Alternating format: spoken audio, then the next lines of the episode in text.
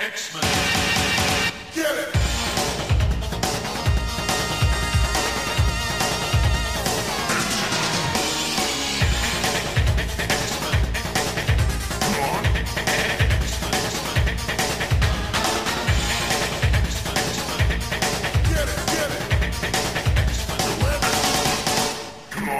Hey everyone, and welcome to another exciting episode of Battle of the Atom.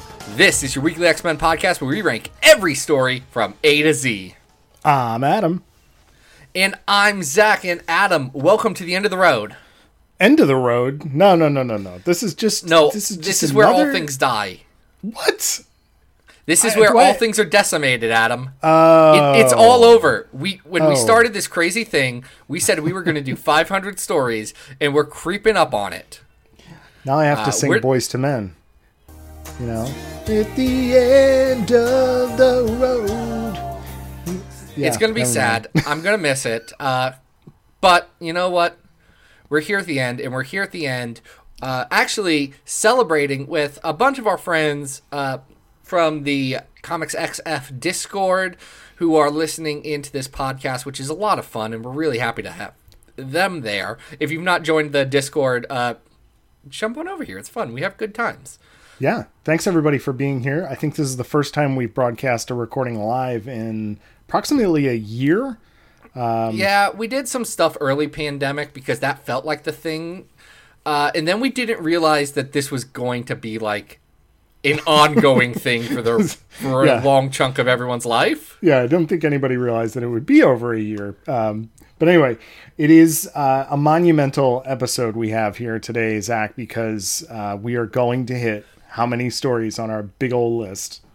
We are going to we are going to cross the Rubicon of five hundred. Wow. Uh, yeah, it's a lot. That's as many as five X's, man, or V X's. I remember when like that first day we did like nine stories.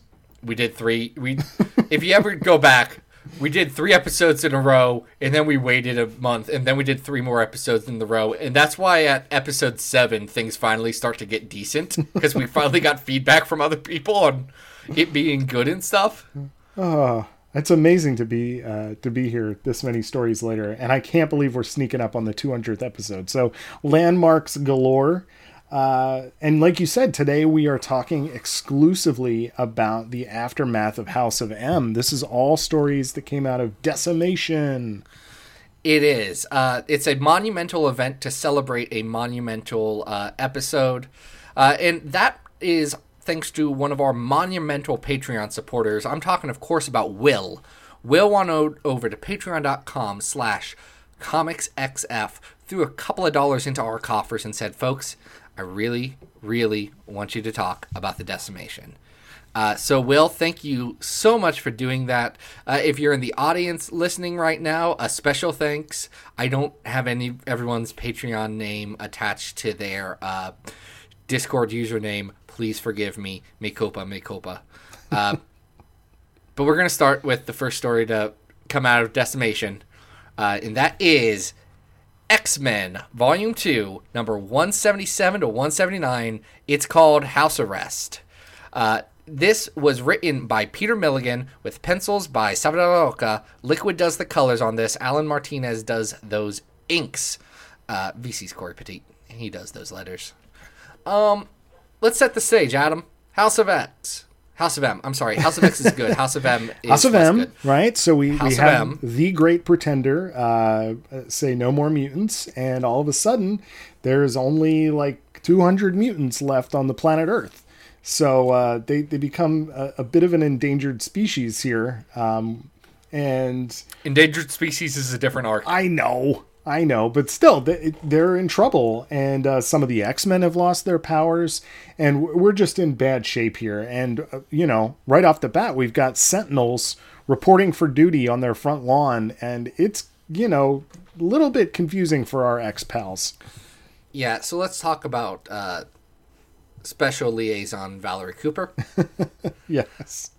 Valerie Cooper is not dumb. She is a smart woman. She knows the mutants, is friends, friends is the wrong word, work proximity associates with uh, them. And yet, she finds out that the mutant race has been decimated. Mm-hmm. And within minutes of finding this out, there is a legion of human-controlled sentinels that surround the X mansion.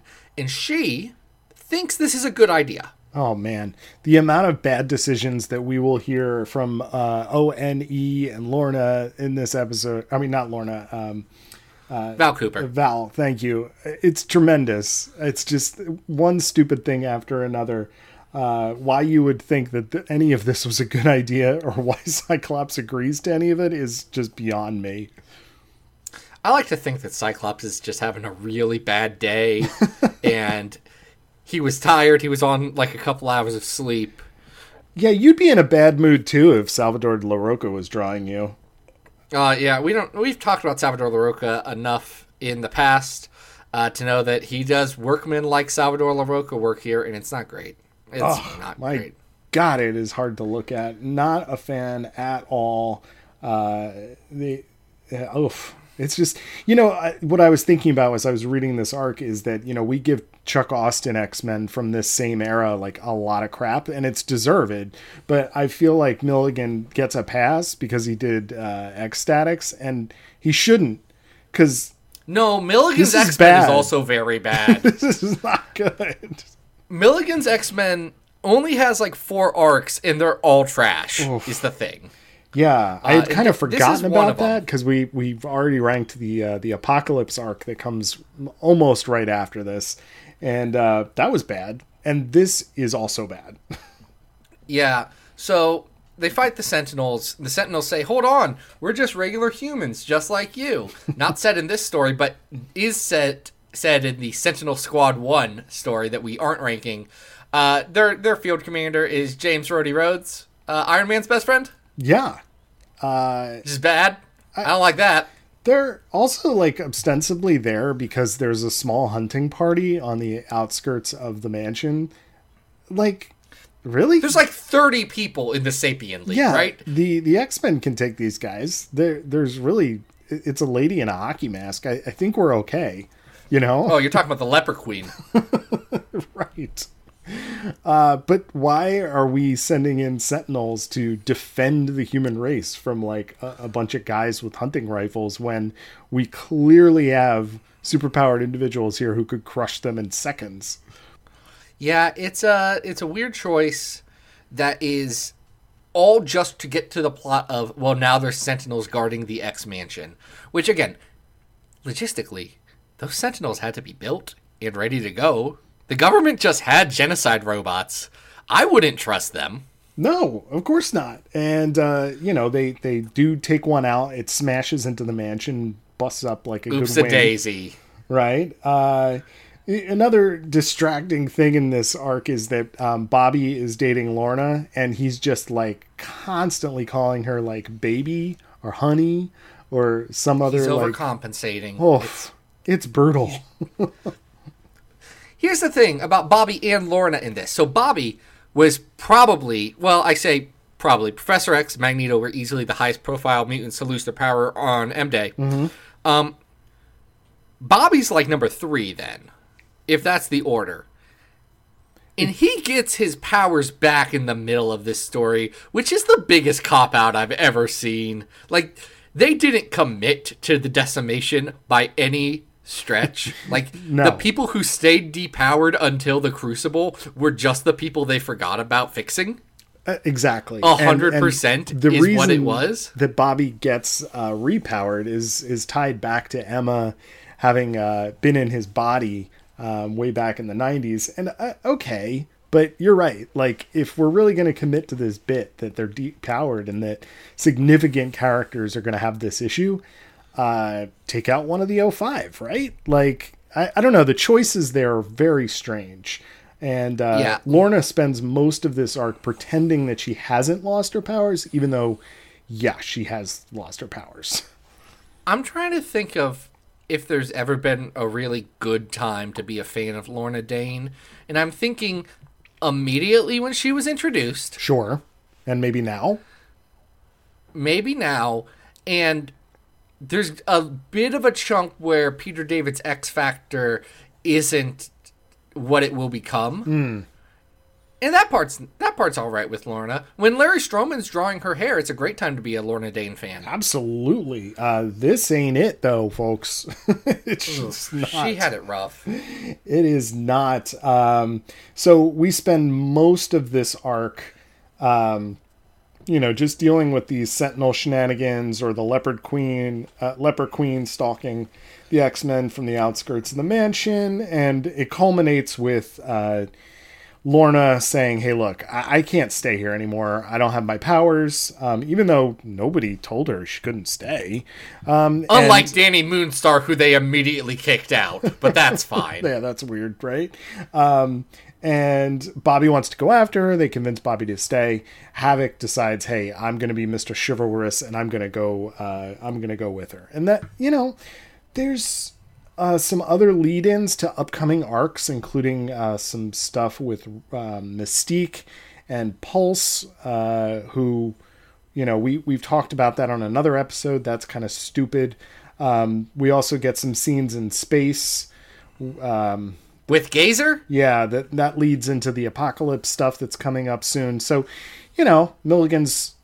he's planting some seeds here and there, but there, there's not a lot of things that are interesting here. I will say Peepers is here, which given Peepers given, is here with Outlaw. Right. So with, with uh, Peepers' current status of being restored to being super cool and Magneto's best bud, uh, I, I kind of really dug seeing him here again.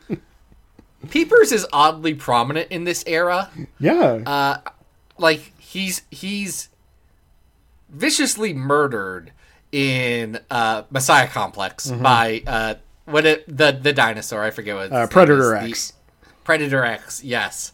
Uh, which sounds like it should be the tenth Predator movie, but it's not. Uh, he, uh, but he shows up here, and I like it. Some people think that Peepers is actually secretly a bad guy uh, on S W O R D by Al Ewing and Valerio Schiti, uh, to which I say, no, I think Peepers is just cool. I, I, I mean, think Peepers is just vibing now. If that's where we're going with the story, I'd be surprised. But uh, I, I just love that he's around and that he provides such a great foil to make fun of Fabian Cortez. It's it's wonderful. There's people who tried to, when we wrote an article about S W O R D last week, someone was like, why are you guys so mean to Fabian Cortez? And the response is... Really? Here's the thing. I don't know how anyone... understands the concept of Fabian Cortez and is aware of Fabian Cortez as an ongoing entity, right? And doesn't get, and this is why we make fun of him, because he's the worst, and that's why he's there, so right? Like he's his trash, entire purpose, and I love him. Yeah, that's his purpose as a character. Um, All he does is be the worst. Yeah, so we're we're setting up the the status quo for this uh, particular era. I think that status quo, they messed up real bad. Yeah, it's dumb. I, I think it's real dumb, and, uh, you know, I don't think this really turns around until maybe Messiah Complex, right? About then, yes. Yeah. Yes, right, about then. So, uh, not feeling this. No, so wait, much. it turns it turns around when Peter Milligan leaves this book and uh, Supernova starts. Yeah, yeah. Let's uh, I... let's get into that Casey stuff, because this just... Casey? Nope. Do you think Joe Casey wrote Supernovas? Wait, who? Uh, Mike Carey. Mike Carey, bud. Thank you. Come on. Get in my Casey's and my Carey's. You're supposed to be an expert. Oh, I'm not an expert. You that that's the point of the show. Remember? Well, Adam, Adam, I'd I'd say if anyone, if anyone in their lifetime had read four hundred ninety-nine X-Men stories, four hundred ninety-eight, excuse me, four hundred ninety-eight X-Men stories, they could be considered an expert. Okay. I mean, I'll take it. I just, you know, I you know that my role is always to be learning. Uh, but yeah, we should rank this on, on that massive list.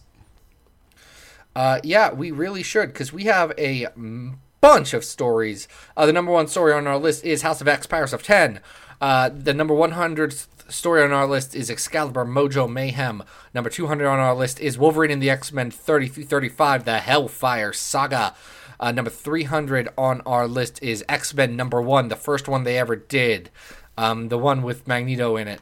Uh, that doesn't that doesn't break down any X-Men number ones, really. It takes a couple out of contention, but that's not the point. Classic X-Men forty-three is at four hundred. That's the one where Phoenix is on the in the white hot room. Mm-hmm. And then four ninety-eight is, of course, the Draco. Oof. Uh, we have the arc that comes kind of after this, the Blood of Apocalypse, all the way down at four hundred seventeen, Zach. So is this better or worse than the Blood of Apocalypse? It's better than the Blood of Apocalypse mm-hmm. because... Because? The Blood of Apocalypse is very long. Yeah, that's true. And this is blessedly short. Blood of Apocalypse, like this, it moves at a good clip. Like, Milligan is not dragging out this story. In fact, I would say it's almost too decompressed. Like, yeah, to the, the point of yeah, very little happens in this, where a lot happens in the Blood of Apocalypse. It's all bad, but a lot does happen. No, that's true. Uh, I would agree. This this does feel uh, like almost nothing is happening. We're standing still. Um, I don't think this is as good as four oh five Wildcats X-Men. Love that we have it on that list. We just think of the Travis Charest parts and we don't think of anything else. Now we think about Grifter and Gene kissing. Yeah, exactly. There's there's two good issues there. Um, uh, four oh nine. Is this better than... A... Yeah, go ahead. I was going to say, is this better than Apocalypse versus Dracula? Um, That's at four thirteen. I, I think we're we're pretty much in the same category here. Because right above that is X-Men the Movie Special number one from Wizards mm-hmm. of the Coast. Yep. Above that is X-Men one half. Mm-hmm. And then Cyberforce X-Men. And I think Cyberforce X-Men's better. Yeah, I think uh, that half issue is better as well. Um, I I would rather what? reread the movie special. Okay. All right. Uh, I didn't really like Apocalypse versus Dracula. So why don't we put this in at our uh, as our new four thirteen? Do you know what would have made Apocalypse versus Dracula uh, higher on this list? Uh, if they fought. Yeah, more. If, if Apocalypse and Dracula did the thing that they promised. Oh. Um, now, speaking of doing the thing that they promised, mm. uh, they they did promise to tell us the stories of the mutants who were left behind. Uh, Generation M. Yeah. Uh, and we get a whole five-issue miniseries here uh, that sort of delves into uh, not only who was left behind, but some of the societal effects of, of what is happening after M-Day. Um, so what is this, Zach? This is Generation M, and who's this by? This is by Paul Jenkins. Uh, he does the writing. Ramon Box does the pencils. Uh, John Lucas on inks. Art Leon on the colors. Uh, it's five issues, mm-hmm. and it's interesting. It is centered around the character of Sally Floyd. Uh, Sally Floyd is a character that Peter David, not Peter David, excuse me, Paul Jenkins really likes. She gets introduced here, and she is used in several other things, uh, including a very famous uh, interview she gives with Captain America, where she says, "Let me ask you something, sir. Do you know what MySpace is?" That, I'm sure, no, has you, aged. You don't understand the question, sir. I'm trying to illustrate a point, so bear with me. Do you know who won the last World Series? Or who was the last American Idol? When was the last time you actually attended a NASCAR race? When was the last time you watched The Simpsons or logged on to YouTube to watch a stupid video? Answer? These are the questions she wants to ask Captain America, Steve Rogers. Sally, um, oof. Sally is tragic. Do you remember when Captain America took over uh, America because he was a secret Nazi? Oh, yes. Unfortunately. Yes. Uh, and you remember how, in our world, uh, some people on Twitter yelled at Nick Spencer about that because it was pretty tone deaf. And actually a bad story. Oh, yes. Like, just structurally, it was pretty bad. Yeah, appropriately. Well, Nick Spencer did bring back Sally Floyd uh, for that story. And he had Nazi Captain America yell at her and said, "I'm sure all the people on Twitter will be thrilled." Oh, my God. Wow. It's we forget about that part of uh, Secret Empire. That has nothing to do with this. Uh, yeah, Sally, but Paul Jenkins is here. Sally is... Yeah. Uh, I guess th- what what they're going for here is that she's a, a, a liberal-leaning uh, opinion columnist who has had a long-running thing called the Mutant Diaries. Um, we find out later in this story, and in a pretty effective part of the story, I feel like, that her daughter actually died because of M-Day, and a really, well, not because of M-Day, but it, it's it's interestingly tied to M-Day. Um, okay, yes, but here's the problem with that. Okay. Her daughter, yes, who's a mutant, yes, her daughter has Benjamin Button's disease. Right. That's not an exaggeration. Her daughter has Benjamin Button's disease. Right. She ages to a certain point, and then now she's aging in reverse. And if she, if M-Day had come sooner, the the daughter could... She would have stopped Benjamin Buttoning. What? She would have stopped Benjamin exactly. Buttoning. She would have so, done a reverse Benjamin Button. Right. So which is called aging. We have this this grieving mother as part of this story, uh, who is um, an alcoholic, is not trying to get better at all, and is at the same time doing all of these interviews. Um, now, if there was a one shot where we had this story of this woman and what she went through, I, I think it might, might be pretty effective. What we get instead, unfortunately, is a series of issues where we interact with very strange versions of X-Men characters in cameo situations, all while there is a mutant-killing serial killer monster called the Ghoul, uh, who is just trying to, you know, kill as many mutants as he can. Um, I completely forgot about the Ghoul because the entire that entire subplot is so superfluous and is only there to justify the length of this miniseries. It's like they had one idea, which was Sally interviews mutants about M-Day. Okay, mm-hmm. Interesting, like it, want to do something with it. Oh no, there's nothing to keep people buying the next issue. And they pick a bad murder plot. Yeah, and it's unfortunate because even the interviews that she does with the X-Men that are here, um, Jubilee, Stacy X, the Blob, um, and then... Chamber. Well, Chamber doesn't really get an interview as much as he doesn't have a face anymore. Right, he is on life support um, because his, his sort of candle has gone out there. Um, they're not... interesting interactions. They are sort of like just man on the street interviews about, hey, what are you doing? Oh, I'm doing this. And it's not very interesting, you know? And it's not. So there's some there's some rough parts with it. The interview with uh Stacy X is handled with all of the care that uh, went into dealing with sex work in the year of two thousand six. Oh, man. It's bad. Uh, it's that's it's bad. Oof. There's transphobic jokes in there from a liberal uh, rag, which, again, would have been normal in two thousand six and still would have been wrong in two thousand six. And it's, for me reading it now, that was really frustrating for them to be like, she's a super liberal news person. And then you pull that crap. It really, that really bothered me. Uh, it really bothered me that all of the interviews with all of the X-Men characters are bad. Like, Jubilee is now running a political office. Like, uh, can we get into that for a second? So one of the we can because I know you love Jubilee. Yeah, but one of the other uh, plots of this is that we have yet another politician character here who is uh, very pro mutant registration. Um, you know, is just representing the whole you know right wing fascist. Uh, you know, uh, rep- con- congressional representative. We've had lots of characters like this in X-Men, but we're expected to believe that, that Jubilee is like volunteering her time at this organization. And I just, I think the entire idea of the X-Men kicking out their own just doesn't fly. Like Jubilee is, is family to the X-Men. Why is she now not at the mansion?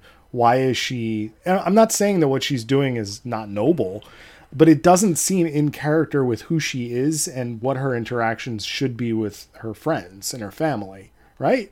No, you're absolutely right. It's It was frustrating when we talked about it when they had to write uh, Danny Moonstar out of uh, New X-Men. Mm-hmm.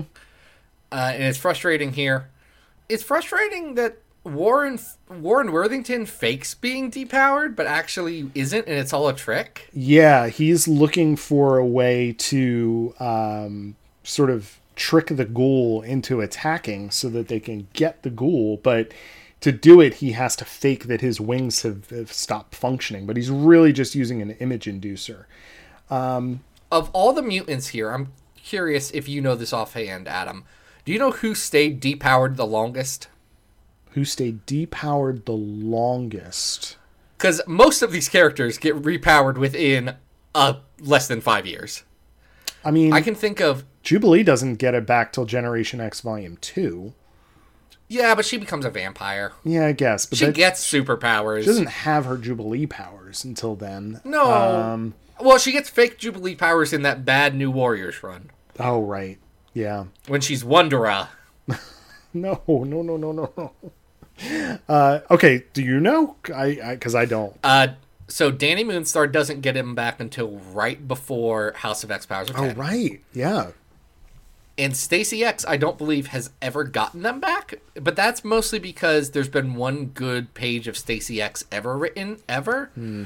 Uh, and that was with Leah Williams. Uh, and I'm sure Leah just hasn't found a place for Stacy X yet. Yeah.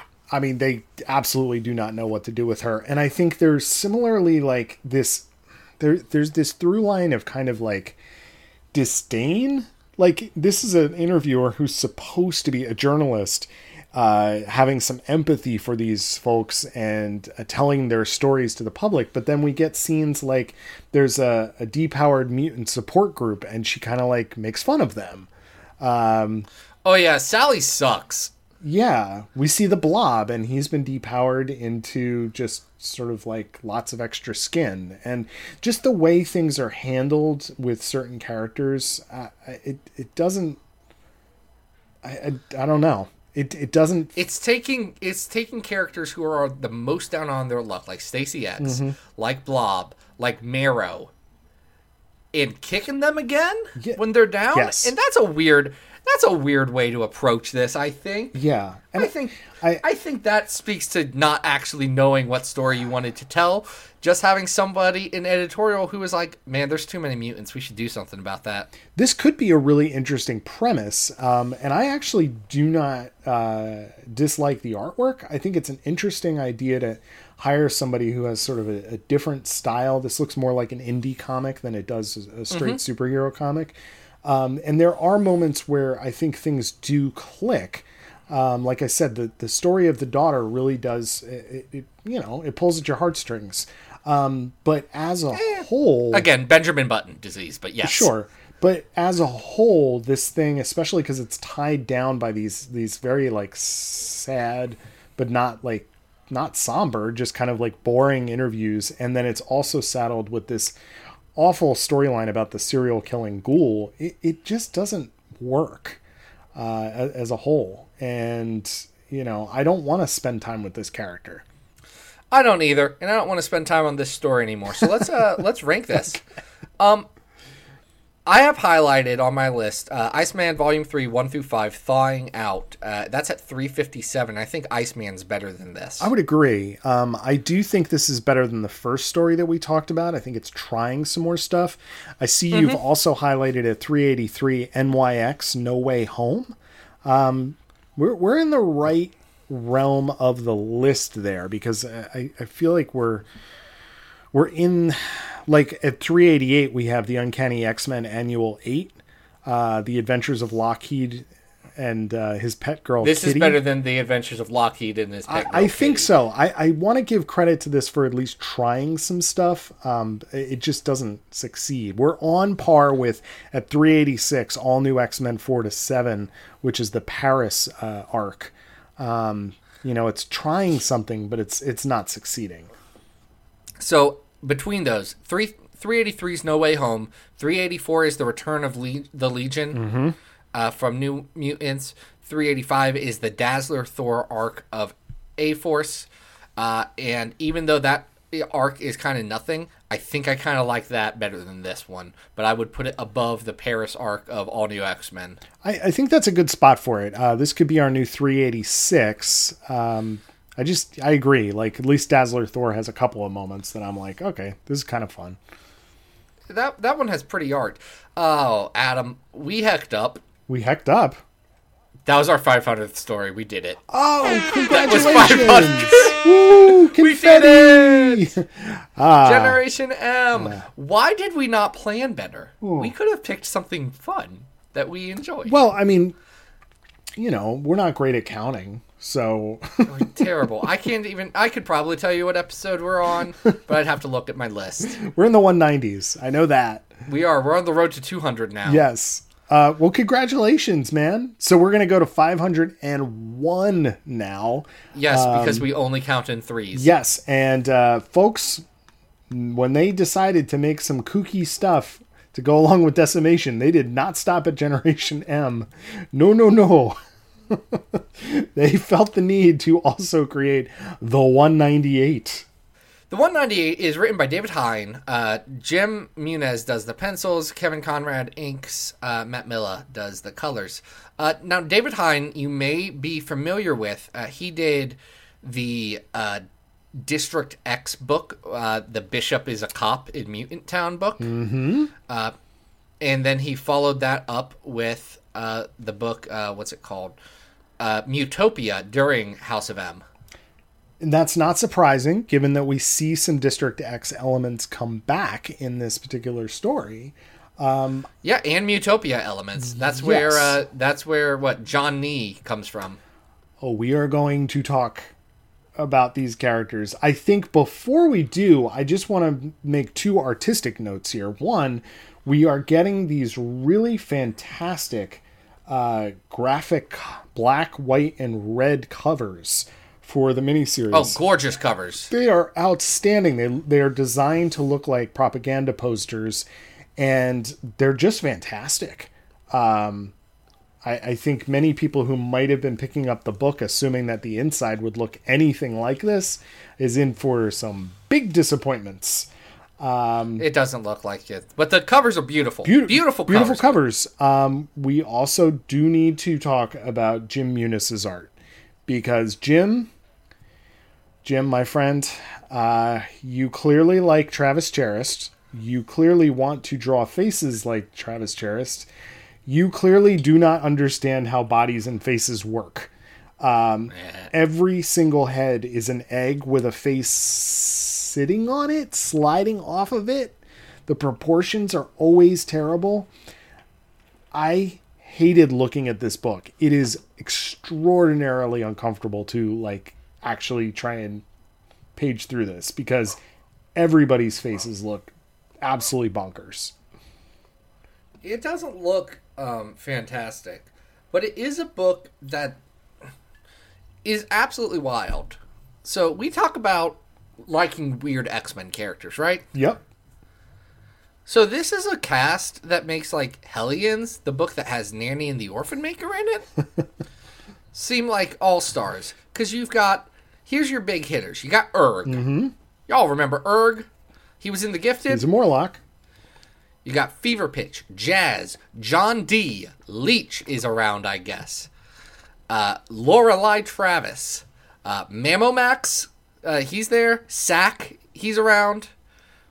And then I guess Mister M. Yes, we cannot forget. This is the return of our erstwhile antagonist in District X. Mister M strolls in uh, to the makeshift sort of refugee camp uh, that has been. It's set a concentration up. camp. Well, that is uh, a big. Or it's a let. It's a relocation camp. It's very similar to and made a point of in this book. Uh, similar to the internment camps that Japanese Americans were put in during World War Two. Yes, they, that is very blatant as part of the conversation, uh, as is later in the story when uh, they are implanted with, with I guess, R F I D chips that can also give them, like, shocks to make them pass out. They're Suicide Squad chips. Whew, that ain't great. Um, you know... Yeah, they shouldn't have... They, I know... So I, I come from a more fundamentalist Christian background than Adam does. Mm. And when R F I D chips were first introduced in the world, like anything that involves tracking of any sort, uh, there were there were some conservative folks who did decide that that was the mark of the beast. Um, and David Hind is not doing anything to dissuade them of those opinions. Yeah. It is a bad thing to get chipped in this world. Uh, yes, these chips are not going into the cell phones that the characters are provided with, though. They are going directly under the skin. So, of course, this is a grafted little... Grafted onto the bone, specifically. Yes, uh, which is just weird. Um, Weirder still is the, like, very odd character of Johnny D, which I want to get into because he is horrific. And it is, like, just absolutely difficult to look at him on the page, um, because he basically has, like, a Cthulhu monster growing out of his chest. He does, and what he can do is if he puts uh, material into the sentient maw protruding from his chest of a different mutant, he will create a mutant voodoo doll of them. Oh, God. And he hides them in, like, oyster shells? Yes. This is all... Yeah, they're birthed in oyster shells that come out of the mouth. It's weird, and I don't like it. Uh, he kills a guy named Jazz who's just trying to get some heroin. Uh, and frankly, it's not nice because Erg gave him money for some smack. And Jazz was like, fine, I'll pick you up. A, I'll pick you up some... I don't know what the appropriate amount of heroin is, how they distribute it. I think he says a thirty-something, but again... I do not partake right. in heroin, I, so I, I don't know. I can't compare that to anything. I don't know whether it's true. I want to say about Johnny that um, I think he's really interesting. Like, this is just a fascinating concept for a character that is both interesting and disturbing and also functions in a really interesting way and is part of this story. And I really do wonder... if there was a different artist on this this book, and maybe it was an issue shorter, whether I would have a much higher opinion of it. Because I don't really have a problem so much with the actual story of the book. Uh, it is just really ugly to look at.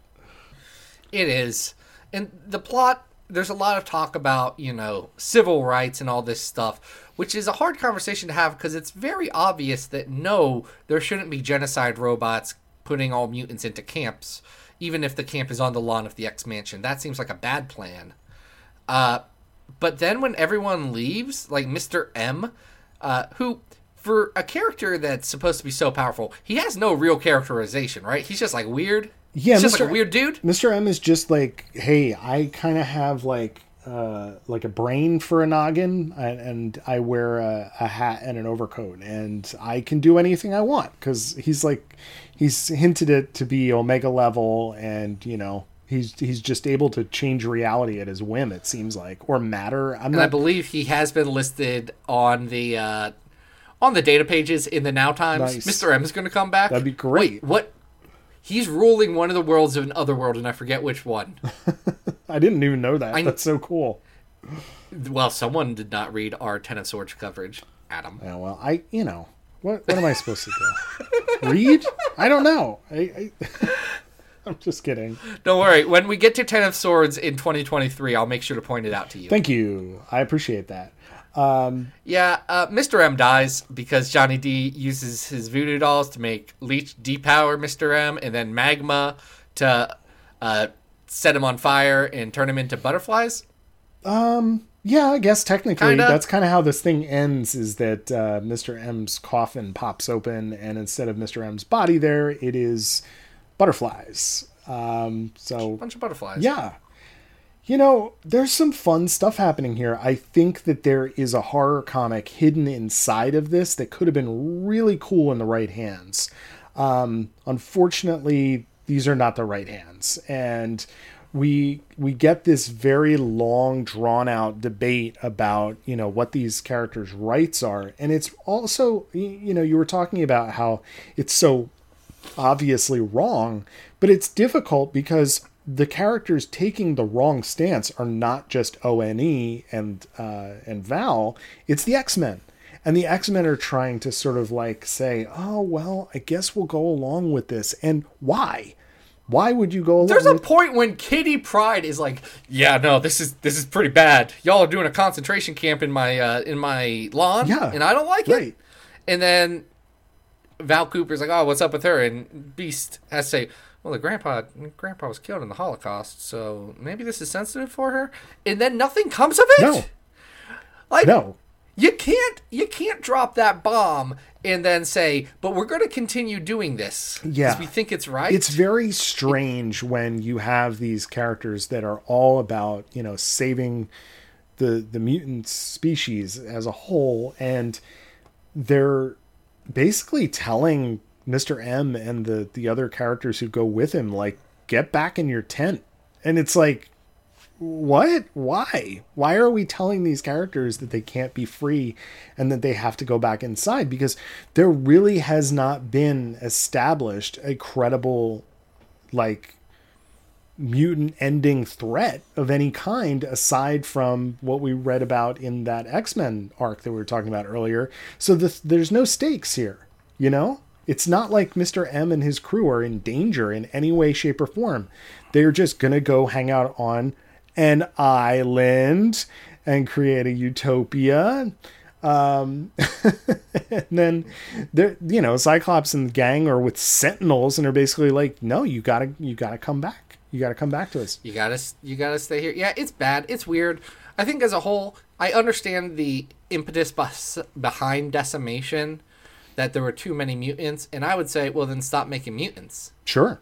Yeah. You can just, you, you have, you have all these toys. You can stop doing more if you think you have too many, but, uh, doing a status quo change like Decimation, and then very specifically not having your biggest book at the time, which was Astonishing X-Men, even acknowledge it. Right.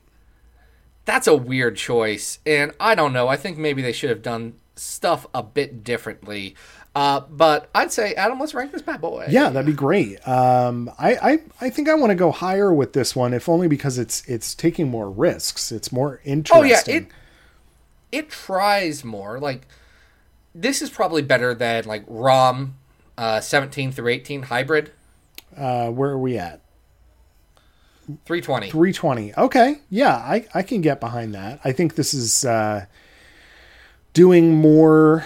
You know what? This is probably on par with something like Hunt for Xavier at three twelve Hmm, that's a good thing. So right above Hunt for Xavier three twelve is X-Force seven through ten That is Old Ghosts. Hmm. What do you think? And that is the that is X-Force Volume three, which is the one where where Ghost Rider teaches uh, Warpath how to do uh, Apache rituals, yeah. which is a, a super duper. And that was kind of a middling middling story as well. Um, it is a middling. It's got that's got bad bad art in it as well. Maybe this does break the top three hundred because I'm looking at this. Yeah, uh, this is probably better than the first issue of X-Men that's ever existed. Yeah. I, not better than Schism at two thirty-eight or two eighty-three excuse me. Yeah, I was going to say, I wouldn't go that high. Um, no, it's probably better than Schism. No, not as good as Schism. Excuse me. No, I don't me. think I just it's as good as sometimes. Schisms. Um, I think we are, let's see. What, what's Uncanny three twenty-six Why do we have that? Is that a Um Is that the weird Threnody one? We should label these no, better. No, that one's not Threnody. Hold on. I got to look this up. That one is. Hold on. I have no recollection of it. It's when it's when Banshee, not Banshee. Oh, Gambit and Sabretooth Gambit. fight in the Danger Room. Yeah, and he shows Sabretooth all of the bad things he's done. Yeah, that's better than this. Um, uh, what do you think about it in terms of quar? How about versus Quarantine at two ninety-six I think Quarantine's probably uh, a little more fun, but it also has Greg Land art. Quar- I'd say Quarantine is better. Uh, but it's not better than this is, but this is better than number two ninety-seven which is Freedom is a Four-Letter Word with the Murder Grandpas. I agree. All right. So that would make this our new. Wait, no, that's not the one with the Murder no, Grandpas. No, that's just with Freedom it's, Force. It's when Freedom it's Force better. attacks. Uh, but I agree. I think this is trying some, some interesting stuff, even if it's hard to look at. So this is going to be our new yep. two ninety-seven and our five hundred first story on the list. Congratulations. I'm very excited about that. Congratulations, Adam. Wow. Uh, this has been a fun episode. Um, and we should probably wrap the episode part of this up. So uh, first off, we want to thank Will again. Will, uh, you came on over and threw money our way, uh, supported the Patreon, and we will be forever grateful for that. All those dollars go directly to the Comics X F coffers and right into the hands of our excellent writers. Uh, so go support them. Uh, Adam, what's up? What are you doing? Guys, uh, you can always follow me on Twitter at Arthur Stacy. If uh, you didn't get a chance, I did get invited by the very talented Kenneth Laster to do the recap for the last episode of Falcon and the Winter Soldier, and uh, that was a lot of fun. So if you missed our recap or any of Ken's recaps about the series, definitely go back and check those out, uh, especially the... Oh, they're fantastic. Yeah, especially the one about the fifth episode with Corey is just really great. And so uh, if you missed that, uh, go back and check it out. It was really cool. Zach, what are you up to? Absolutely do. Uh, I am just up to running the website, uh, and there's there's a lot of good stuff Uh, that's been posted recently, and for the life of me, I do not know what it is. That's okay. There's always good content. So uh... there's always good.